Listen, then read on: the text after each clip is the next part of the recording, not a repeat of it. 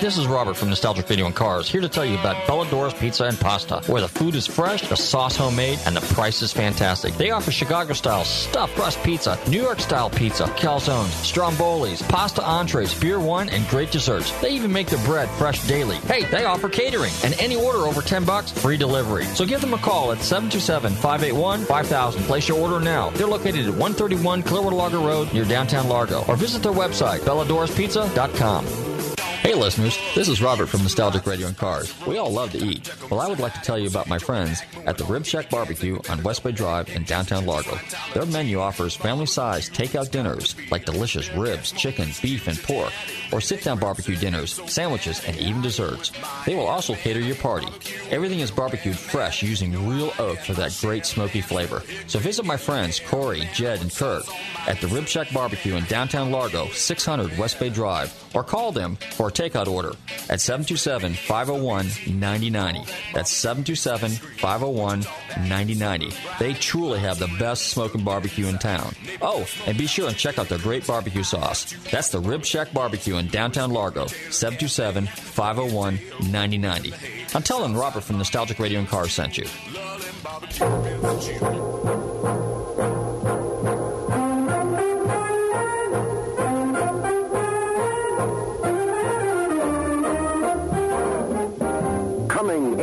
17th, the unexpected, the new Ford Mustang. Brilliant new kind of car. A new generation of Fords for the new breed of Americans who want stick shift action and room for four, who collect sports car badges and trading stamps, who want the elegance of a European touring car and till now had to settle for basic transportation. This is for them.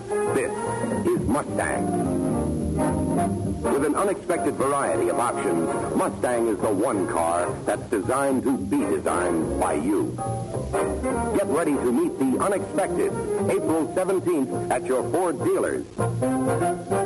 Mustang is only days away.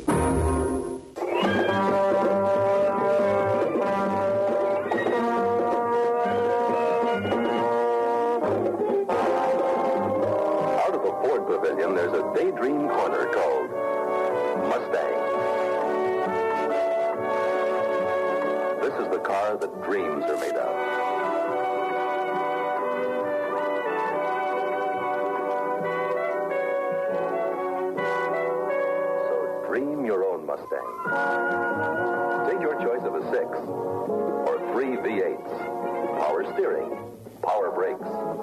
automatic or standard transmission, dozens of options. But as standard equipment, you get bucket seats, wall-to-wall carpeting, all vinyl upholstery, padded instrument panel, and full wheel covers. Even though Mustang is a dream, its low price is a beautiful reality. Test drive one right now at your Ford dealers in Pleasant Dreams.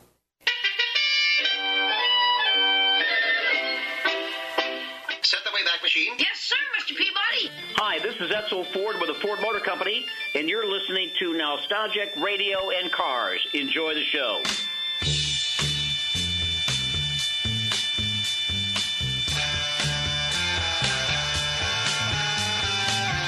Okay, listeners, welcome. You are tuned into Nostalgic Radio and Cars. Run your computers in Google, tantalk1340.com, and you can see us live here in the studio. I'm your show host, Robert. Uh, don't forget to check out our website, GulfstreamMotorsports.com. If you've missed any of our past shows, you can go to our website, GulfstreamMotorsports.com, and check out our podcast. Don't forget to go to our Facebook page and like us on Facebook. Okay, I have I have one of my buddies sitting in the uh, studio with me here. It's Alan. And uh, Alan, Alan, welcome back to uh, Nostalgic Radio and Cars. Hey, don't we have like that little theme song thing? Are we working on that? Because you know, there we go. We got it. Yeah. And why do we play that song? Because Alan drives a Volvo. or actually, you know what? Steve Zaggety has a Volvo too, doesn't he? But it doesn't apply to him because it's that's a box. Yeah, it's a box. You Well, I, have got, I got the box wagon, but I do have the 1800. It's I've been getting my hands dirty on it and cutting myself trying to get it. Yeah, that's your 65, right? Yeah. You know, I would, did you look at the brand trailer? There was a picture of uh, a guy had a 67 1800. Is yours is an S, correct? Yes. Okay, Yeah. there's a six on on bringatrailer.com. There's a 67S on there for 8,500 bucks out in California, which I thought was a deal. Not bad if, if it doesn't have rust on it. No, well, out west, you Yeah. know, it's funny. It's interesting because we talked about this once before the last time on the show. You know, which cars are going to be, Yeah. you know, the up and coming stars, so to speak, and the Volvo P1800, 1800S, 1800E, E, and ES will be the winners, don't you think? Yeah, of course. Well, now wait a minute. What's the uh, the, the who's the guy that there's what three million miles on one or something? Oh, something? Irv Gordon. Yeah, he's got three million miles on it. Had to rebuild the engine twice, though. oh, really? Yeah. Well, the car's got three million Yeah. miles. The original car. Right, it's the original block, and he had they had to pull the transmission out once. They had problems with third gear, I think it was. Well, three million miles. You know, it's just a little out of warranty, right? Yeah, a lot of warranty. Okay, well, anyway, Alan and I are going to do kind of a special show tonight because a today, but we are actually pre-taping this show on April seventeenth. So today is the actual fiftieth anniversary of the Mustang. Mustang. So we're here to commemorate the Mustang 50th anniversary. Uh, probably if you tuned in just at the beginning of the show, you caught the the commercial. That was one was the pilot commercial for the 64 Mustang, 64 and a half, 65 Mustang, and then the other one was the first official commercial I think they had, which featured the car at the World's Fair. Anyway, and then we're going to pay tribute to an old dear friend of ours that unfortunately passed away here a while back, back in December. back in December, and his name was Bob Aldridge, or Robert, Robert Aldridge, Aldridge, but yeah. also known as AKA, also known as Tweety. Tweety. And I'll let you do the intro on Tweety. Go ahead and talk about Tweety a little bit, Alan. Okay. Well, Tweety uh, worked for Shelby. I ran across him at uh, Shelby Meet in Nashville, and he lives in Largo. I go visit him and stuff like that. He'd tell me all these stories about what happened with Shelby and what he did, and I wrote down a lot of stuff. I remembered it, and amazing that he's still alive. He hung out with a lot of people, did a lot of things, and a lot of the names he's associated with. There's like people go, yeah, I've heard of them. I've heard of, you know, and he's done things that you've seen on TV, cars, whatever. Yeah, I remember that car on TV. He did it. You know him Well, name some of those people now. Okay, well, yeah, go ahead. Come okay. on, let's go. Was that Dean Jeffries when he was in Well, yeah. Phoenix? he was in Phoenix. They built the Sunbeam Alpine for Don Adams in Get Smart, where the cannon came out came out of the hood, mm-hmm. and um, they built uh, the spacecraft Galileo for Star He- Trek TV show for Right. Gene Roddenberry's. But I mean, he had he he was a very talented guy. Yeah, He- yeah, he's from but- Medford, Oregon, originally. Right, yeah. And his dad, his Was a race car driver. and worked on some of the original Novi IndyCar engines and stuff like that. So he was kind of like destined to be a car guy. Yeah. And then he moved to Southern Cal and take it from there, Alan. Yeah. Well, then he got a job with Barris. Okay, George Barris. Yeah, obviously. George Barris. Yeah, George Barris, of course. He painted a lot of cars. He told me a story one time. His friends wrote him a letter. You know, they write back and forth because they didn't have email back then. They write back and No. forth. Yeah.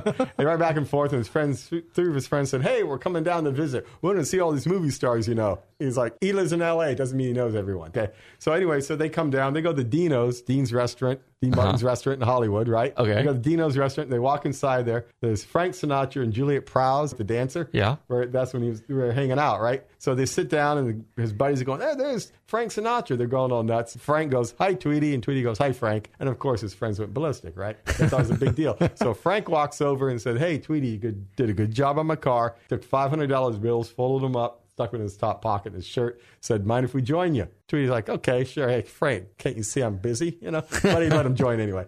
So anyway, um, and then Frank paid the bill for him and everything.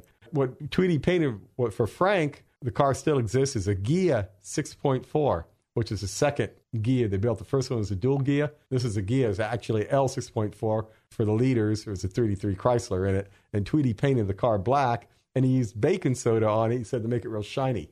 Because Really? told me that, yeah. And Frank, I was, you see that car? It's in a in Reno, I think, in a museum. Reno or Vegas. I think it's in Reno. Don't quote me on it. I'm sure you can Google it. But it's got his paint job on it. Still to this day. Yeah, yeah. Now, what year was the Ghia? Was that like late That's 50s? 62. 60. 62. okay, so early 60s. Yeah, 61, 62, they were more or less. But anyway, so uh, so there was a black coupe, and Mm-hmm. um, well, now Tweety told you a lot of stories because you had the luxury of what, and I did too. But we were always jaw jacking about some other stuff. But I know you took him up to Michigan one time to one of the Shelby meets, right? Right. And uh, so he just filled your little head up with all kinds of cool stories. Yeah. Tell us now. He also worked for he would did George Barris. Yeah. But at one point in time, what was his his trade? He kind of experimented with metal flake paints, right? Wasn't Well, that the big actually, deal? he didn't do it. The guy that invented metal flake, I was just reading about him recently, and I forget the names. Anyway, Tweety knew the guy, and Tweety did the second metal flake paint job. oh, that guy. Yeah, yeah, yeah. yeah. Okay. Yeah, whoever the guy, I can't remember the guy's name. You know, you know, this isn't eight hundred thousand watts, so Okay. uh, yeah. We're not reaching that. California, and we're not reaching LA. Yeah. Um, we're not beaming off the moon here. And But he, he painted a few other cars. You know, he's told me about because actually we know another guy, Doctor Dan Dan Dembski. Oh, yeah, Dan Dembski. Dan Dan Dan. that okay, I got it for you. anyway, anyway, I've had more practice. Dan and, and Tweety worked at Barris. at the same time. Did they really? Yeah, because Dan was telling me about a cross story from the Ghia 6.4 from Sinatra's because Dan was there at the time. Dan told me a story about that because, you know, what you do is you ask a question, shut your mouth, and listen. Well, yeah, Yeah. of course. And so I'm over at Dan's place one time. We're talking about whatever. And um, so we're talking about the cars. And I said, Yeah, Tweety painted Frank's car. He goes, Oh, yeah. He said, I was there when they brought the cars in. They brought three cars in Frank's, Sam's, and Dean's because they had the, the French headlights, the CBs, they call them. the- Cibiés. Cibiés, Mm-hmm. how do you say? Okay. And they're um, the rectangular ones that makes your car look a lot better. Oh, absolutely. They- I think they did eight cars like that. And, um, you know, Frank bought one for him. He bought one for Dean. One, bought one for Sammy. Nice guy. Yeah, well, he did that. Dan was talking to him. Uh-huh. And so he said, Well, Frank said, My car, I want to paint it black, paint the other car. He says, like a black, they were all different colors, right? And he, he said, Why don't you just trade cars? He said, No, this is my car. I want it this color, this car, I want this color, this car, I want this color. No kidding. Yeah, which Frank was like that. Just give these guys money, you know, give them work, you know. And so the cars weren't originally, from talking to Dan, they weren't originally what they were until they got the Barris. Then they were painted.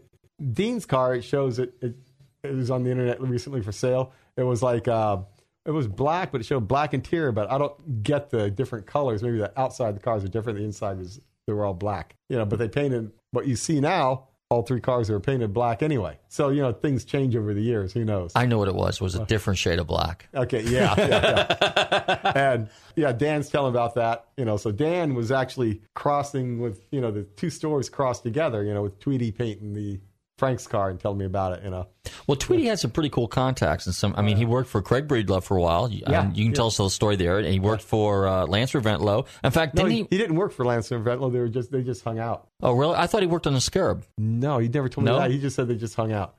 Okay. Okay, well, he told you one thing. Maybe I, maybe he told you half the story, and I got the other half. Let's Could've put been. them together Could've and been. have the whole thing going. But it had something to do with Lance Reventlow. And for those Yeah. of you guys that don't know, Lance Reventlow is heir to what? Revlon? Is that what it No, was? no, Woolworth. Oh, Woolworth. That's Barbara right. Hutton. But he was a race car driver, and he built what? Scarabs, right? Three of them? Three, Four of six, them. I think five? there's four of them. Okay. Yeah, three front engine, one mid engine. Augie Pabst has two of them.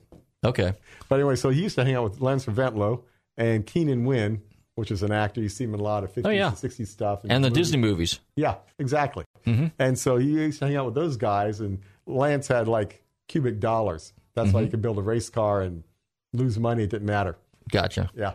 And um, He always go to the five and dime, yeah. basically. Yeah. And and replenish. Keenan, Keenan Wynn wasn't bad off either because he, he was in. well, his dad was an actor, and yeah, he was an actor. Yeah, his dad was actually vaudeville. Okay. Well, his Yeah. dad was the old man in uh, Mary Poppins. Oh, yeah. That was his father. Remember when they were laughing and they were floating up to the ceiling and Yeah, like that? yeah. That was Keenan Wynn's father. Okay, yeah. And then Keenan Wynn was in a number of movies, but he was in the Gnome-Mobile by Disney. But he did a lot of the other ones. He was always in the the early '60s movies with Norm Grabowski and uh, Frankie Avalon and all Yeah. those kind of movies. he was even- oh no, no, Monkey's Uncle and stuff like that. That's what it was. He was even later in like um, Cannon episodes. You Oh, know, yeah. yeah, Cannon, whatever. He was in different episodes. played the bad guy. Played the heavy. Played Oh, the yeah, because he got you know, the voice for it. Yeah. yeah. And of course, you don't forget the time Tweety got thrown in jail at the Bahamas Speed Week. Uh, no, tell us that story. Okay. Well, Tweety's talking to me. He said, "Yeah, well, we're racing," and um, he said he wanted to go into town to get some beer or whatever. And so they had these pit bikes that had these big old balloon tires on them. Mm-hmm. It was a little motor bike, whatever. So he said he's going driving through town. The roads aren't paved. It just rained, and the you know back then the Bahamian traffic cops wore white. There were like creases on their clothes. They were perfect. You know, this But they were British. yeah. And so this he says guy's directing traffic and um, he sees Tweety goes by, gets a puddle in the big old tire, gets the guy soaked with mud. Oh, A nice white thing, right? So anyway, he gets they get anyway, he gets arrested, gets goes to jail. So they call Carroll Shelby up, and Carroll Shelby had to come down and say, I'm Carroll Shelby. Okay, let him go. he didn't have to know anything, he just had to know someone. had to know somebody. Yeah. Well, now I remember Tweety telling me too, and I think I actually saw that. But um, no, he was such a skilled body man, painter, fabricator. Oh, Yeah, he could do anything. He he made it look like it was no big deal. He did. And Yeah. then, if I remember correctly, he showed me some books that he had actually been involved with, where, like some of these how to books, Yeah. where he actually was in the books Oh, yeah. illustrating how to do it. I remember do- seeing tell- it. It was like tell- Hot Rod magazine seventy three, I think it Oh, was. yeah, okay. He did a he did a. I don't know the whole detail. I looked at the book once. He was doing some kind of custom work or everything and Painting. Yeah, yeah, but on the cover it said Tweety the painter. Tweety the painter. He was on the you know he, he wasn't on the cover, but the the promo was on the cover. And so you go inside and had an article about how to paint. He's telling you what to and do. it, it, I saw it. It had little text and it actually Yeah. showed pictures of him. yeah. You got some more stories about Tweety. Okay, let's see what we got here. We'll edit this out till I figure out. What the the, the Jill St. John one? Can't tell that one. Uh, we'll if, it- if you're you know- tasteful, if you're tasteful about it, Okay. Um, Tweety hung out with various people. So he's hanging out at a party. Von Dutch was there. By the way, oh yeah, we got to talk about Von Dutch. yeah, yeah. We'll we'll do Von Dutch and we'll do the party. Okay. Okay. Because Tweety knew Von Dutch pretty well. Okay, so Tweety, they're in Phoenix at Von Dutch's shop, and there's an ant track, a trail of ants going from the refrigerator outside, right outside the, the door, and there's a hole where they're going in. There are big old red ants, right? Yep. Big old ants. So they stuck a dyn- stick a dynamite in the hole, and there was a big boulder. Now back up. You got to tell everybody why because They're Von gonna- Dutch was a gunsmith. Okay, so Yeah. he he was into weapons and yeah, blowing so things up. So they're going to blow up the ants, Right. Okay, yeah, this is like this is applied technology. so they said, let's blow up the ants. How much? Let's put a stick of dynamite. They shoved a stick of dynamite down there, lit it. Well, it, when it blew up, it sent the rock straight up in the air. now it was a big rock, right? Yeah, it was a boulder. It was a boulder, It was a boulder. Yeah. Okay. So Tweety said the boulder went up. Everyone's running away except Von Dutch because it looked like it was going right to his 1959 El Camino, and he's running after it, going to catch it. But fortunately, he didn't catch the boulder, and the boulder didn't hit his car. That would have made him upset. Although there was a plenty of body shop guys around that could have fixed that thing Yeah, anyway. that's the principle of the thing. You know, you bend up your own car. You know. Yeah, that's true. And then um, oh, back to the party now. Tweety was at a party. He was hanging out with Lance Reventlow. That's when Lance Reventlow was married to Jill St. John. He was married to her. Yeah. Okay. Pause. Um, and Von Dutch was there, and Tweety was there, and the other whoever else was there. Anyway, Jill St. John goes, "Oh, Von Dutch, why don't you um letter up my mailbox?" it's like, "Hey, Van Gogh, um, paint a sunset scene on the back of my car," you know. Okay. Yeah. So, and he goes, "No, I don't do that. You know, I don't. I'm a I do pinstriping. I don't paint mailboxes." So she um, Reveals herself. she, she, she reveals the North Slopes, right? and um, and Okay. he's, she's standing behind him. And she said, Well, he said, What font do you want?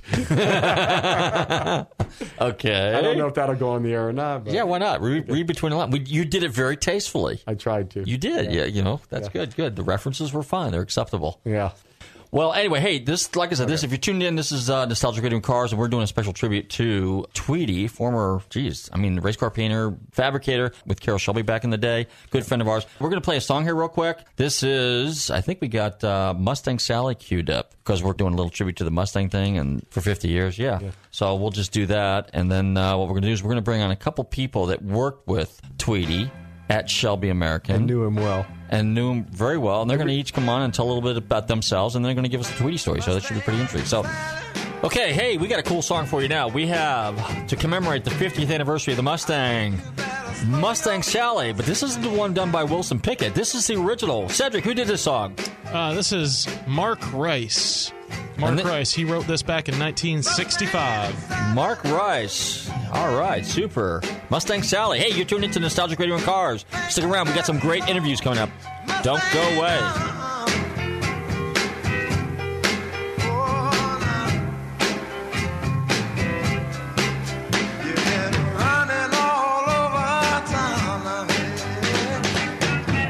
I'ma have to put your big feet on the ground.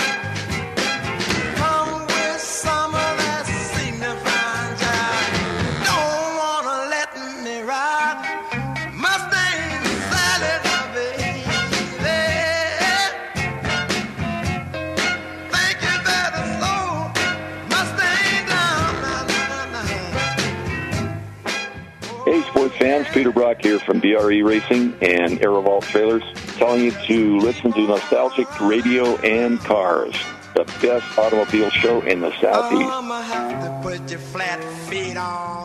Okay, we're back, and you're tuned into Nostalgic Radio and Cars, and it's time to introduce our special guest for the evening. This gentleman is one of the original employees of the famous Carroll Shelby Motors, and uh, I'm delighted to have him with us this evening because we're doing kind of a tribute show to one of the other former employees, Tweety, and I'm delighted to welcome to the show this evening Bernie Kretchmar. Bernie, how you doing? Welcome to Nostalgic Radio and Cars. Great. Yeah. You know, uh, in 1964, I went out to Venice, California, and I went to work for this small startup company run by this dynamic guy. He was about 40 years old.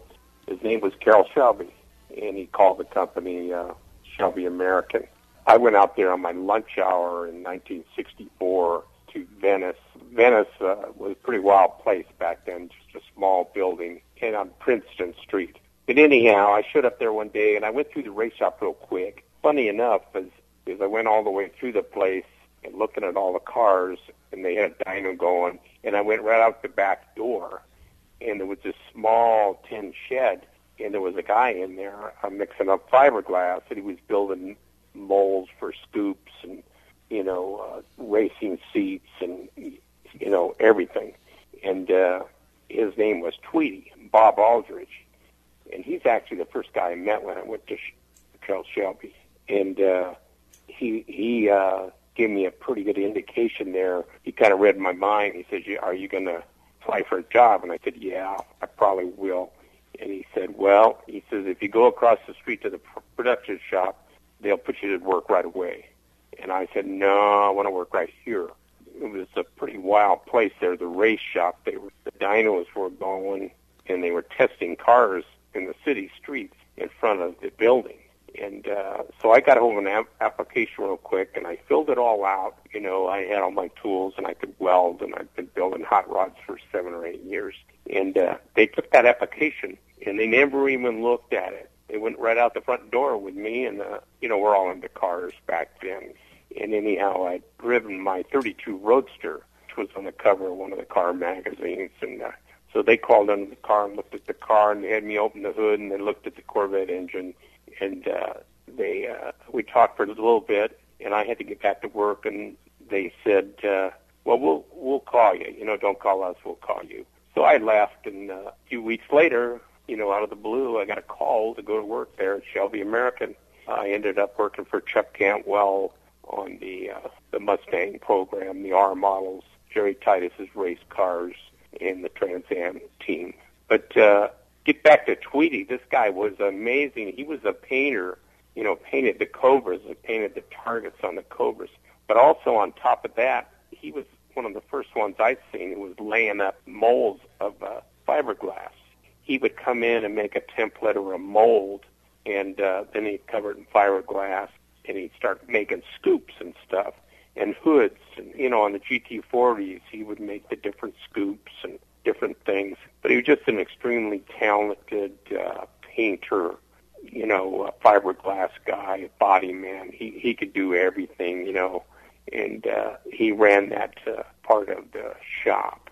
But uh, you know, I want to appreciate uh, you know Robert, you and Alan for bringing Tweety the different conventions and reunions over the years. Uh, we really appreciate it. You know, uh, he he had a tough time those last few years. You know, uh, a lot of the painters, you know, they became diabetics and they had a lot of health problems. But uh, it was quite a wild time back then. You know, when I went in there, I thought I was going to work on the 289 Cobra, and they said no, you can work on this other program, which was uh, the Mustang program.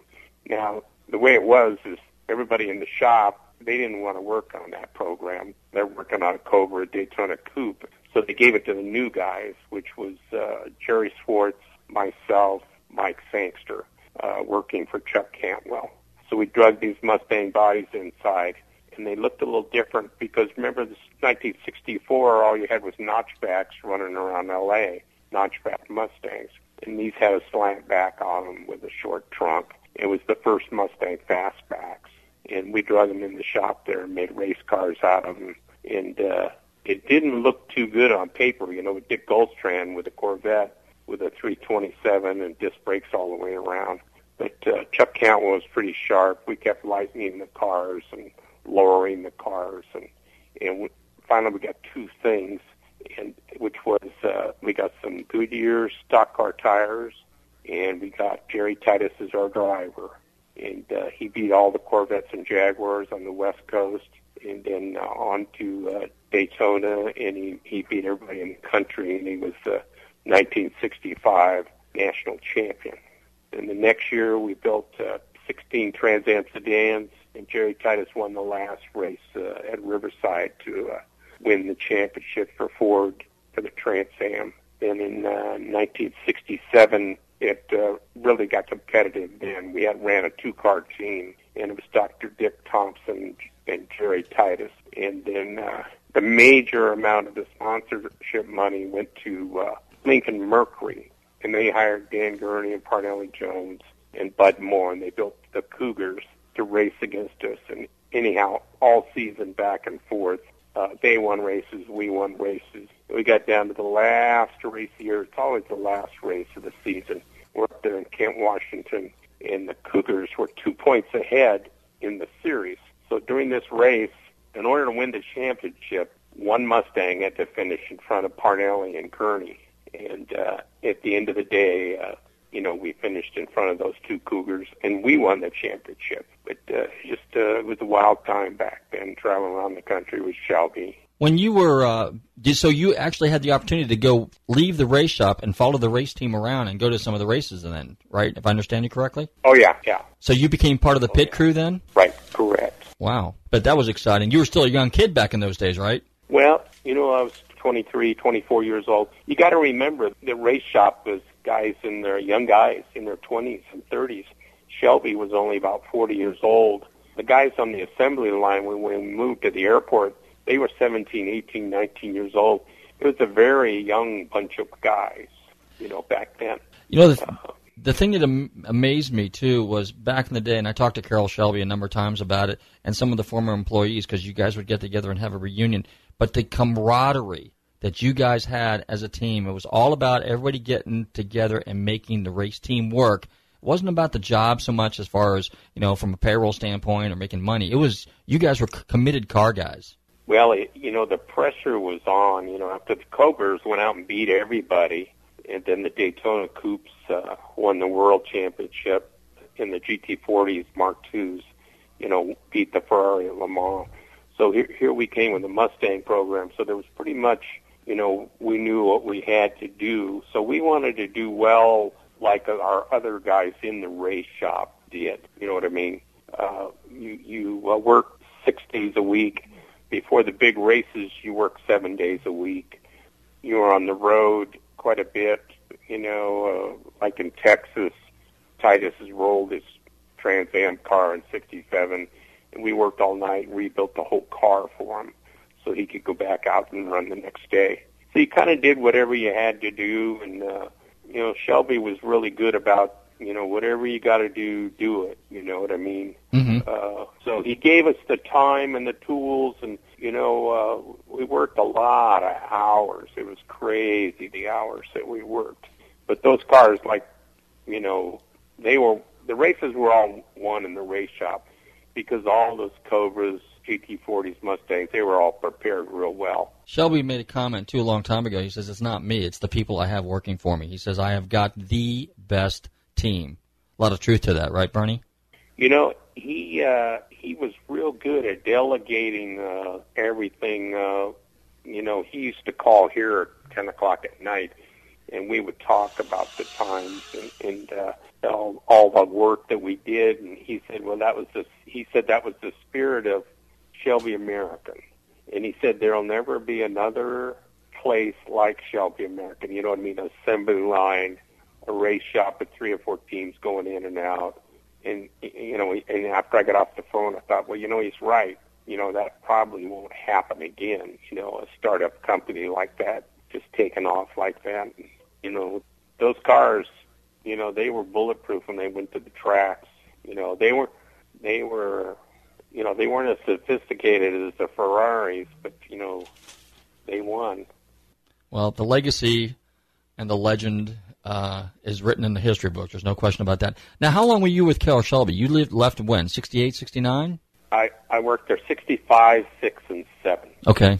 And then now you later, you know, we ran into you a couple times. Well, a lot at a lot of the Shelby meets. Now you had a '66 Shelby that you kind of, uh, or a Mustang that you kind of recreated to look like a Shelby, like one yeah, of the cars. It's a, it's a it's a '65 uh, model look-alike, uh-huh. basically, and we we race it around the country here, and we do the local Shelby Club events and the open tracks. And uh, I've actually got to, that's a clone, and I I have two other Shelby Mustangs, a 66 Hertz car, black with a gold stripe. I just finished restoring, and then for my wife, I've got a 68 uh, GT500 convertible. You know, power steering, automatic.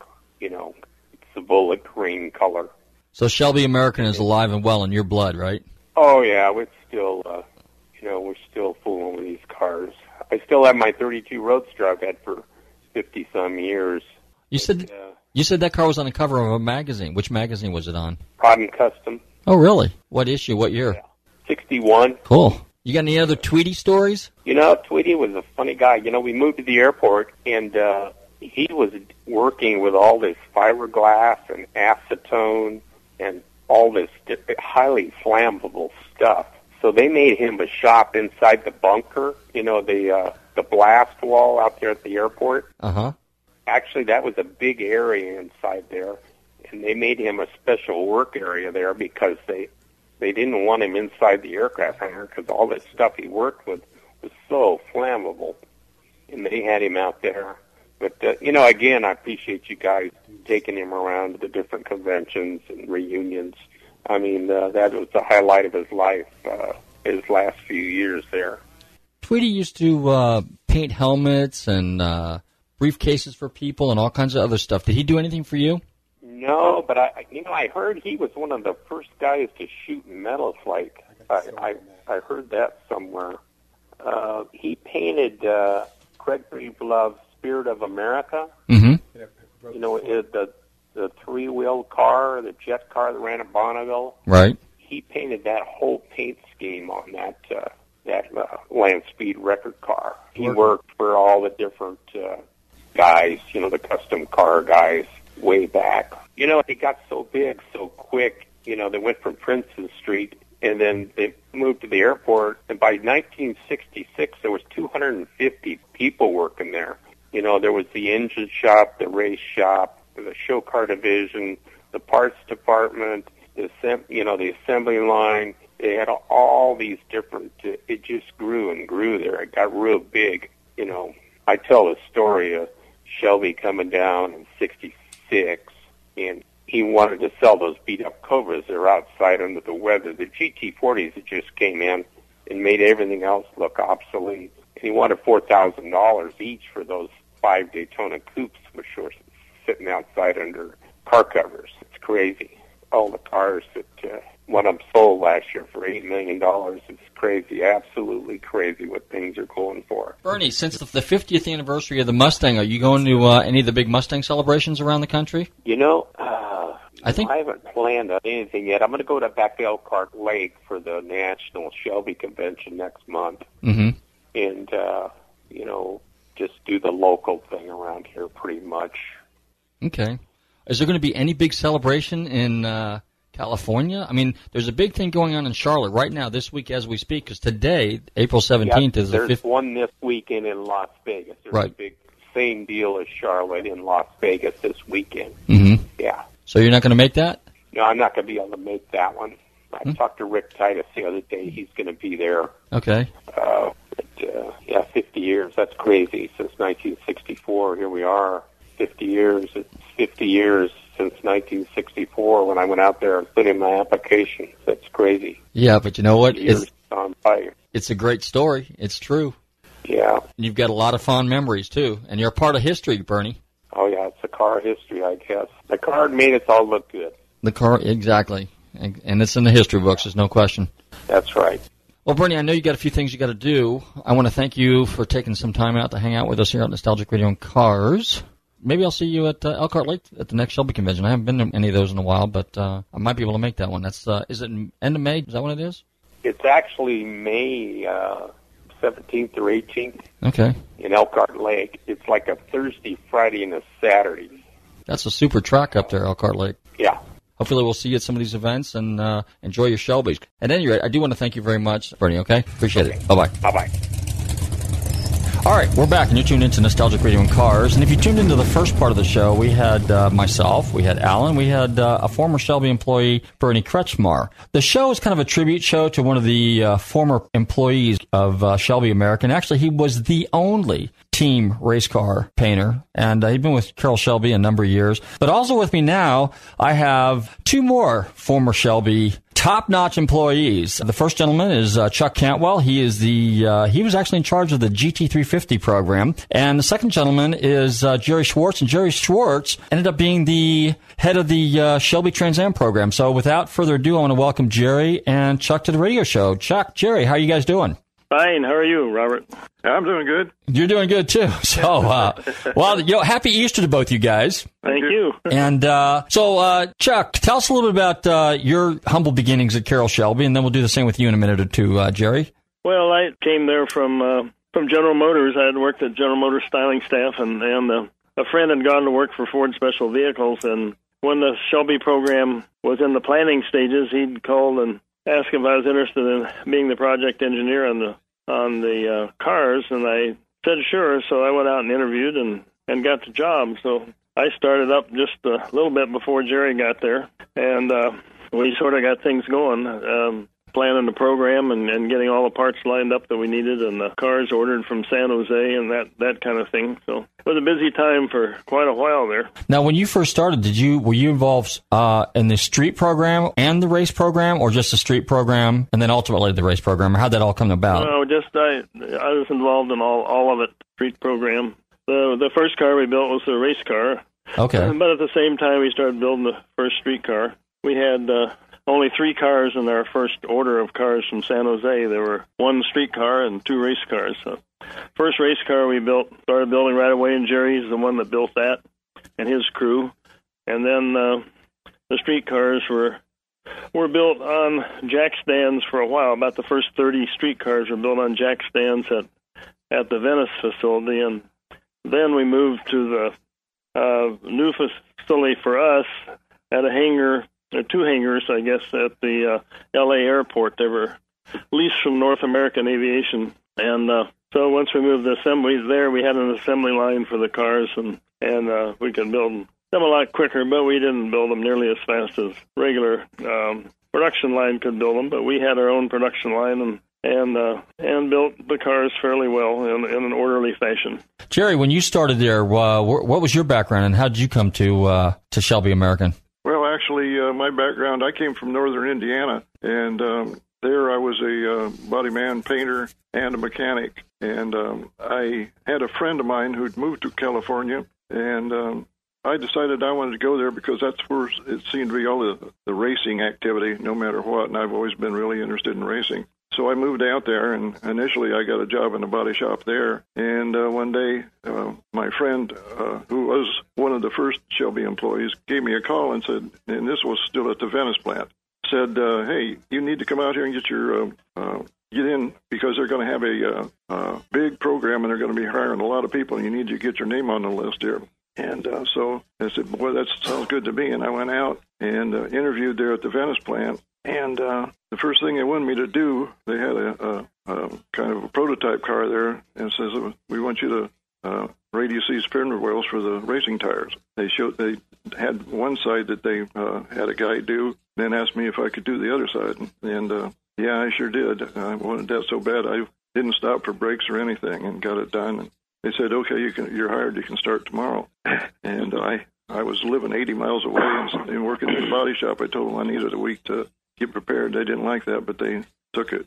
So that's how we got started. Who was the guy that worked at Carroll Shelby at the time that invited you over there? Who was your friend? Ted Sutton. Ted Sutton. Okay. Now, when you guys first started, how many guys were there? So was this uh, is this like around late 64, 65, 65? Give us a timeline. This was it was uh, like October or November of '64 when when we got our first cars. That we'd done some planning work and and uh, you know I had a lot of discussions, a lot of plans, and and uh, part procurement and stuff before, just prior to that. So Now, Jerry, did uh, was Chuck the one that hired you, or who actually hired you?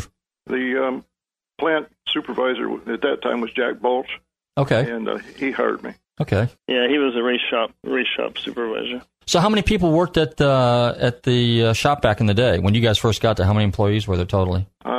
Gosh, that's hard to say because the uh, competition shop was sort of in two sections. We had the section for the Mustangs, then um, in the same building but in a different area was the uh, um, Cobras and GT40s and all of that, Daytona Coupes. So um, I don't know totally how many there were in the whole department, but in our department we were just normally had around six people. Okay. Now, did Yeah, both? uh, in the Go ahead. in the Mustangs, uh, we had a had a production uh, manager and, and an assistant that were was setting up the production uh, procedures and so forth. And and there's probably when when we just began, like I said, there's only half a dozen, but the race shop had what 20 guys maybe in there uh, working on the Cobras and the GT40s Yeah, and that 20, kind of thing. 20, uh, The Mustang stuff was all done separately, and we were sort of four stepsisters at the beginning. But after we built the car and Ken Miles won the first race with it, then we were pretty well accepted. And by then, which was the end of the year, we'd built 13 street cars and and uh, and had uh, just before we moved all everything over to the assembly line. Once we got to the assembly line, then there's probably oh 30 or 40 guys working on the assembly line. Both you guys, when you first started working there, was Tweety there already? Yes. Jerry? Um, I guess he was. I, I wasn't really aware of Tw- Tweety right away. Uh huh. Um, after a while, I I uh, heard his name, but that didn't ring a bell to me. And then I found out that uh, he was actually the one that does all of the fiberglass work, and I was really interested in to learn fiberglass work. And I found out that they had him holed away in the what we called the bunker out in back of the airport uh, plant, and uh, they had him separated because of the fiberglass had uh, fumes that a lot of people couldn't stand, and just needed to be isolated from most people. So. Uh, I went out and introduced myself to him one day and, and told him uh, I would be willing to help him in my uh, spare time when I was off the clock if uh, he would just uh, show me how to do fiberglass work because I wanted to really wanted to learn that. And he was kind of standoffish and suspicious at first, like I don't, he maybe he thought I was trying to take his job or something. Uh huh. But um, uh, he warmed up, and I spent quite a bit of time out there, like. Uh, because I was living a far away from the plant at the time, so I, I didn't go home every night. Okay. I had uh, I had time to spend with him doing that, and eventually I got to know him fairly well. But he, was an amazing guy. Uh, I don't know. I'll tell you one thing that just blew me away. Uh, this was a little later on. Most of the time I was out there earlier on, he was just doing stuff like making brake, brake trucks, brake ducks, and uh, various things, uh, smaller parts. But uh, one day I was out there and they come pulling in the whole back end section with GT40 from the doors back, and they said uh, they wanted this expanded two and a half inches each side to um, accommodate wider rear tires. So he said, no problem. And he grabbed an air grinder with a cutoff wheel and started maybe a foot back from the doors and cut a cut the thing above the wheels uh, laterally from front to back, all the way back to the rear spoiler on both sides. Then he uh, took some aluminum and uh, once he got it cut, they, he pulled it apart, the two and a half inches, and then laid the aluminum over that and clecoed it in place. Got it r- uh, real tight and flush. Turned the car, the thing upside down, and laid it up from the inside, starting with uh, over where the aluminum patch were, and then filling that in, and then laying the whole works up with more mat and uh, cloth. Let that cure, turned it over, took the patch off, and by doing it that way, the exterior surface was took very little work to make it paint ready and I was just completely blown away by that. And uh, that's the thing that really impressed me. And all this time, I had no idea that he did all of these fancy custom cars, street rods, uh, you know, prize-winning, top-notch stuff. And uh, painter, I had no idea he was doing all of that stuff and the pinstriping, all of that. And uh, but it was kind of weird because occasionally little uh, yellow Tweety birds would pop up here and there in the strangest places. Chuck, is there uh, the original, like the hood scoop, the side scoops, and stuff like that for the 66 cars and possibly the 65? Um, Pete Brock supposedly designed some of that stuff, and then Tweety was the one that fabricated and did the experimental stuff on it.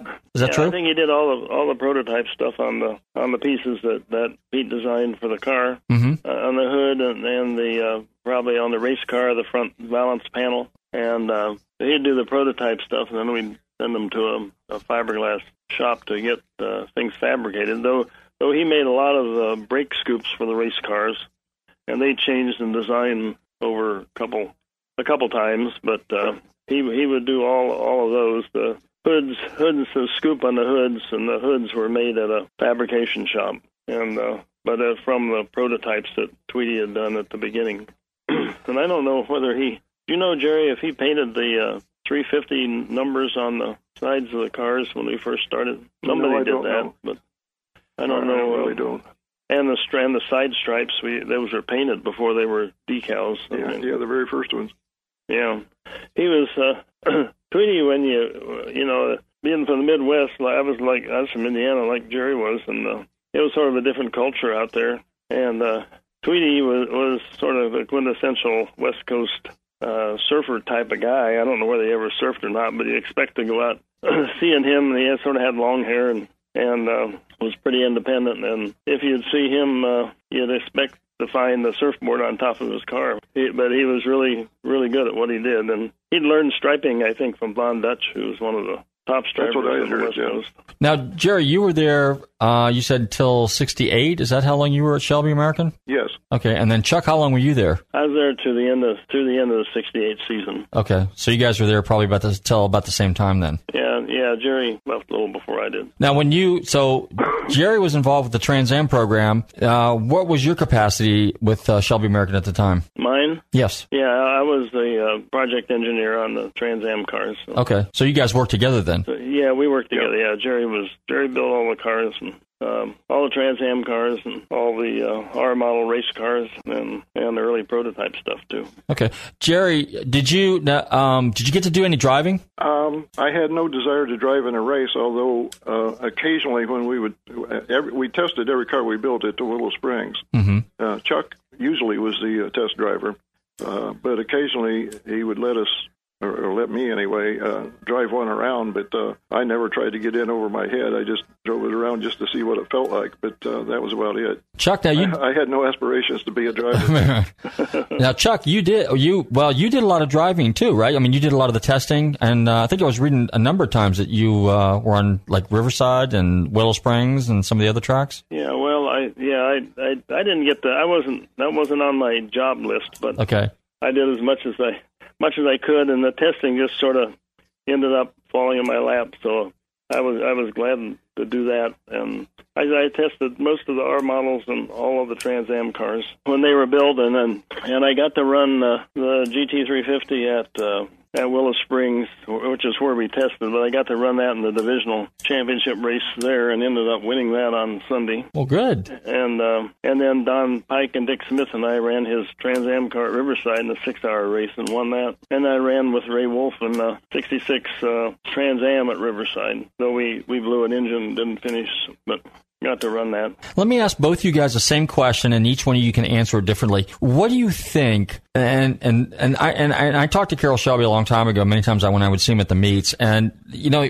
Carroll would actually. He, I was. It was flabbergasting because he would give all you guys so much credit, and there was so much camaraderie. I mean, I'd ask Shelby, you know, what, what attributed to his success, and he says it wasn't me; it was the people that were working with me, my team. So, having said that, you know, I mean, now everybody knows Penske's background. Penske, we always we jokingly around here say those us, even though I'm a Ford guy, but everything's Penske perfect because Penske had probably the most well-oiled team. But Carroll Shelby and Shelby American and you guys were equally as successful in campaigning your race cars and wins and victories throughout the world. So, what do you think attributed to it, Chuck? I'll let you go first. Well, I, I think it's uh, the fact that that Carroll had good people, I mean, they were skilled people, and they were dedicated, and everybody worked well together and worked hard, um, and they had good leadership and good uh, good skills.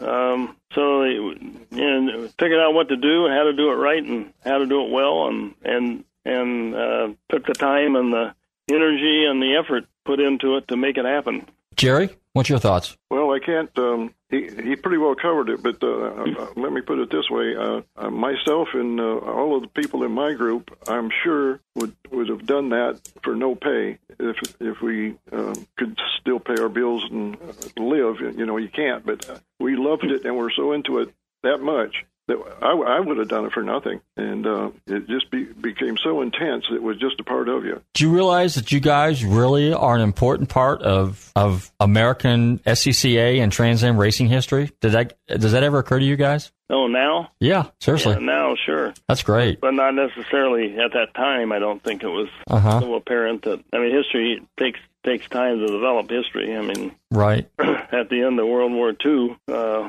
World War II wasn't even in the history books, but you know it was quite an event. But and the same with the, what went on at Shelby. It was the same thing at the time. It was it was something everybody took pride in, and it was well done. You know, Shelby's teams never never lost a uh, uh, GT40 type car raced uh, any other of the other teams that were racing in the, the same events. You know, because they had Holman and Moody and they had Alan Mann, and Mhm. the Shelby team always did did the best and won the races. That's interesting, and it does. It's got a fantastic track record. Now, let me say this, and you guys can both answer this question individually as well. This being the 50th anniversary of the Ford Mustang, okay, and you know, there's no secret I'm a big Ford guy, and you guys are too, obviously.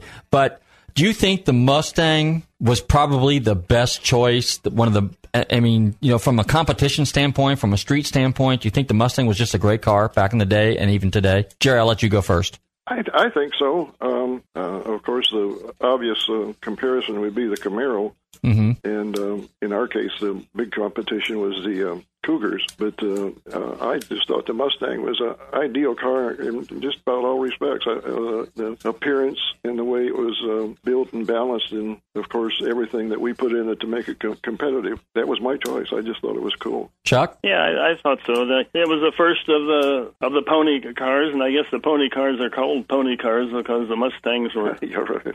were the ponies, Mhm. and uh, they were the first ones out with with that design. I was still at GM styling when the Mustang came out, and uh, we just they just started laying out the Camaro at that time, uh, so they were ahead of ahead of GM by a couple of years, and everybody else by the same amount. And uh, they brought out the car that was the concept of uh, what that kind of car should be, and it uh, and it sold very well and was very popular. And, and you know, it still looks good today. You see the cars on the those old cars; they they look very very nice and solid today. And they made a good race car. They had uh, everything that you needed, I guess, to to make a good car. They had good engines, had good uh, solid drive line, and and uh, were able to put uh, special transmissions in them. You know, the Borg Warner transmissions, which they offered, but we had a special ver- high performance uh, version that was a close ratio gearbox and had the special large rear ends that were solid, and and they made uh, good equipment available from the factory for the cars, and then plus the stuff that we added, the you know carburetors, manifold headers, and all that stuff. Uh,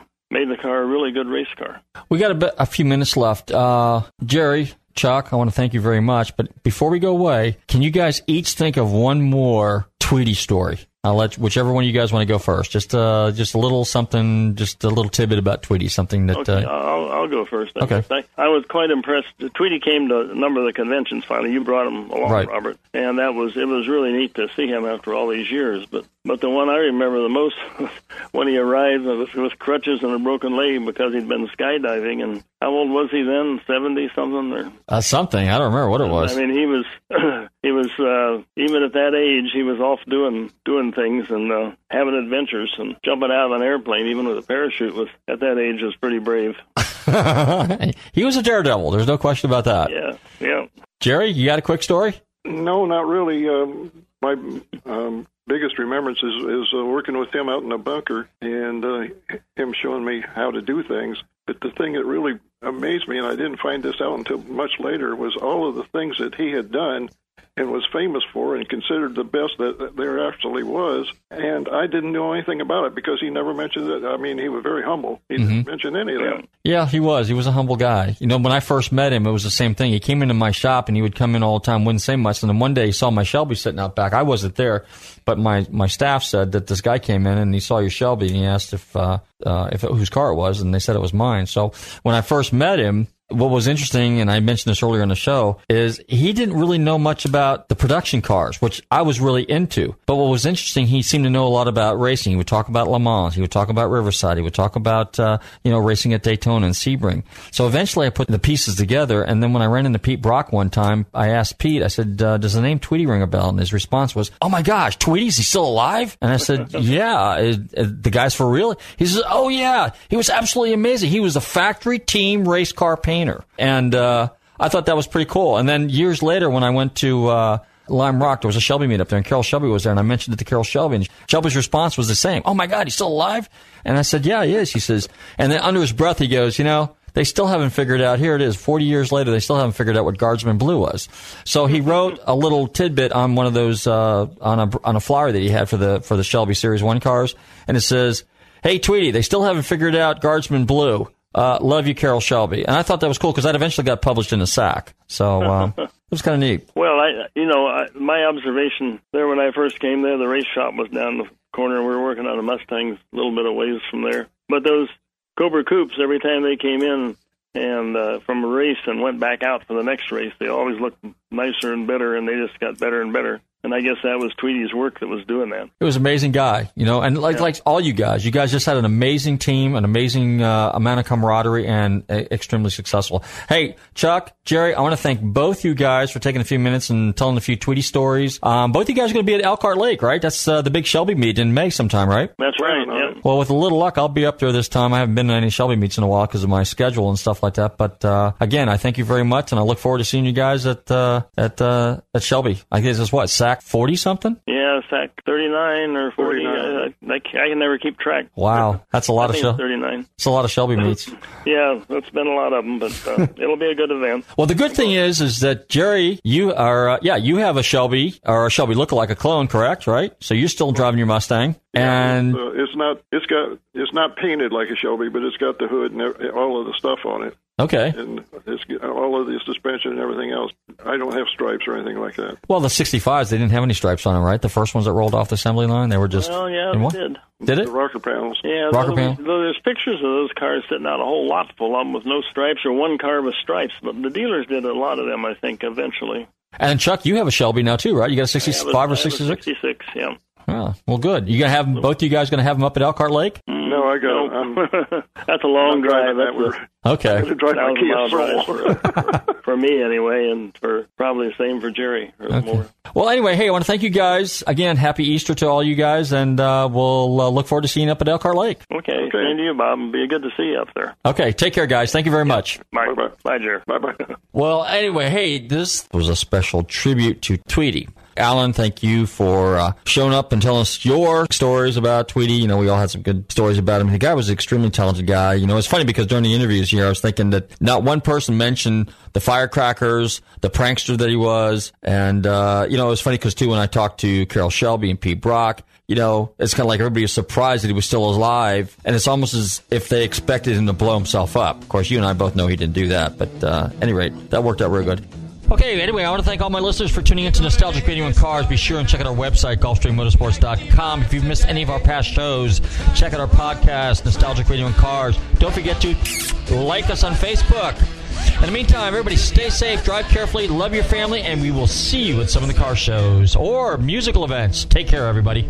And don't forget, happy 50th birthday to the Ford Mustang, everybody. dug our treasures there.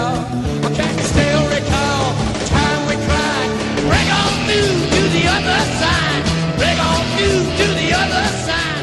I don't mean to be telling tales out of school, but there's a feller in there who'll pay you ten dollars if you sing into his can. Downtown Dave. I'm not here to make a record, you dumb cracker.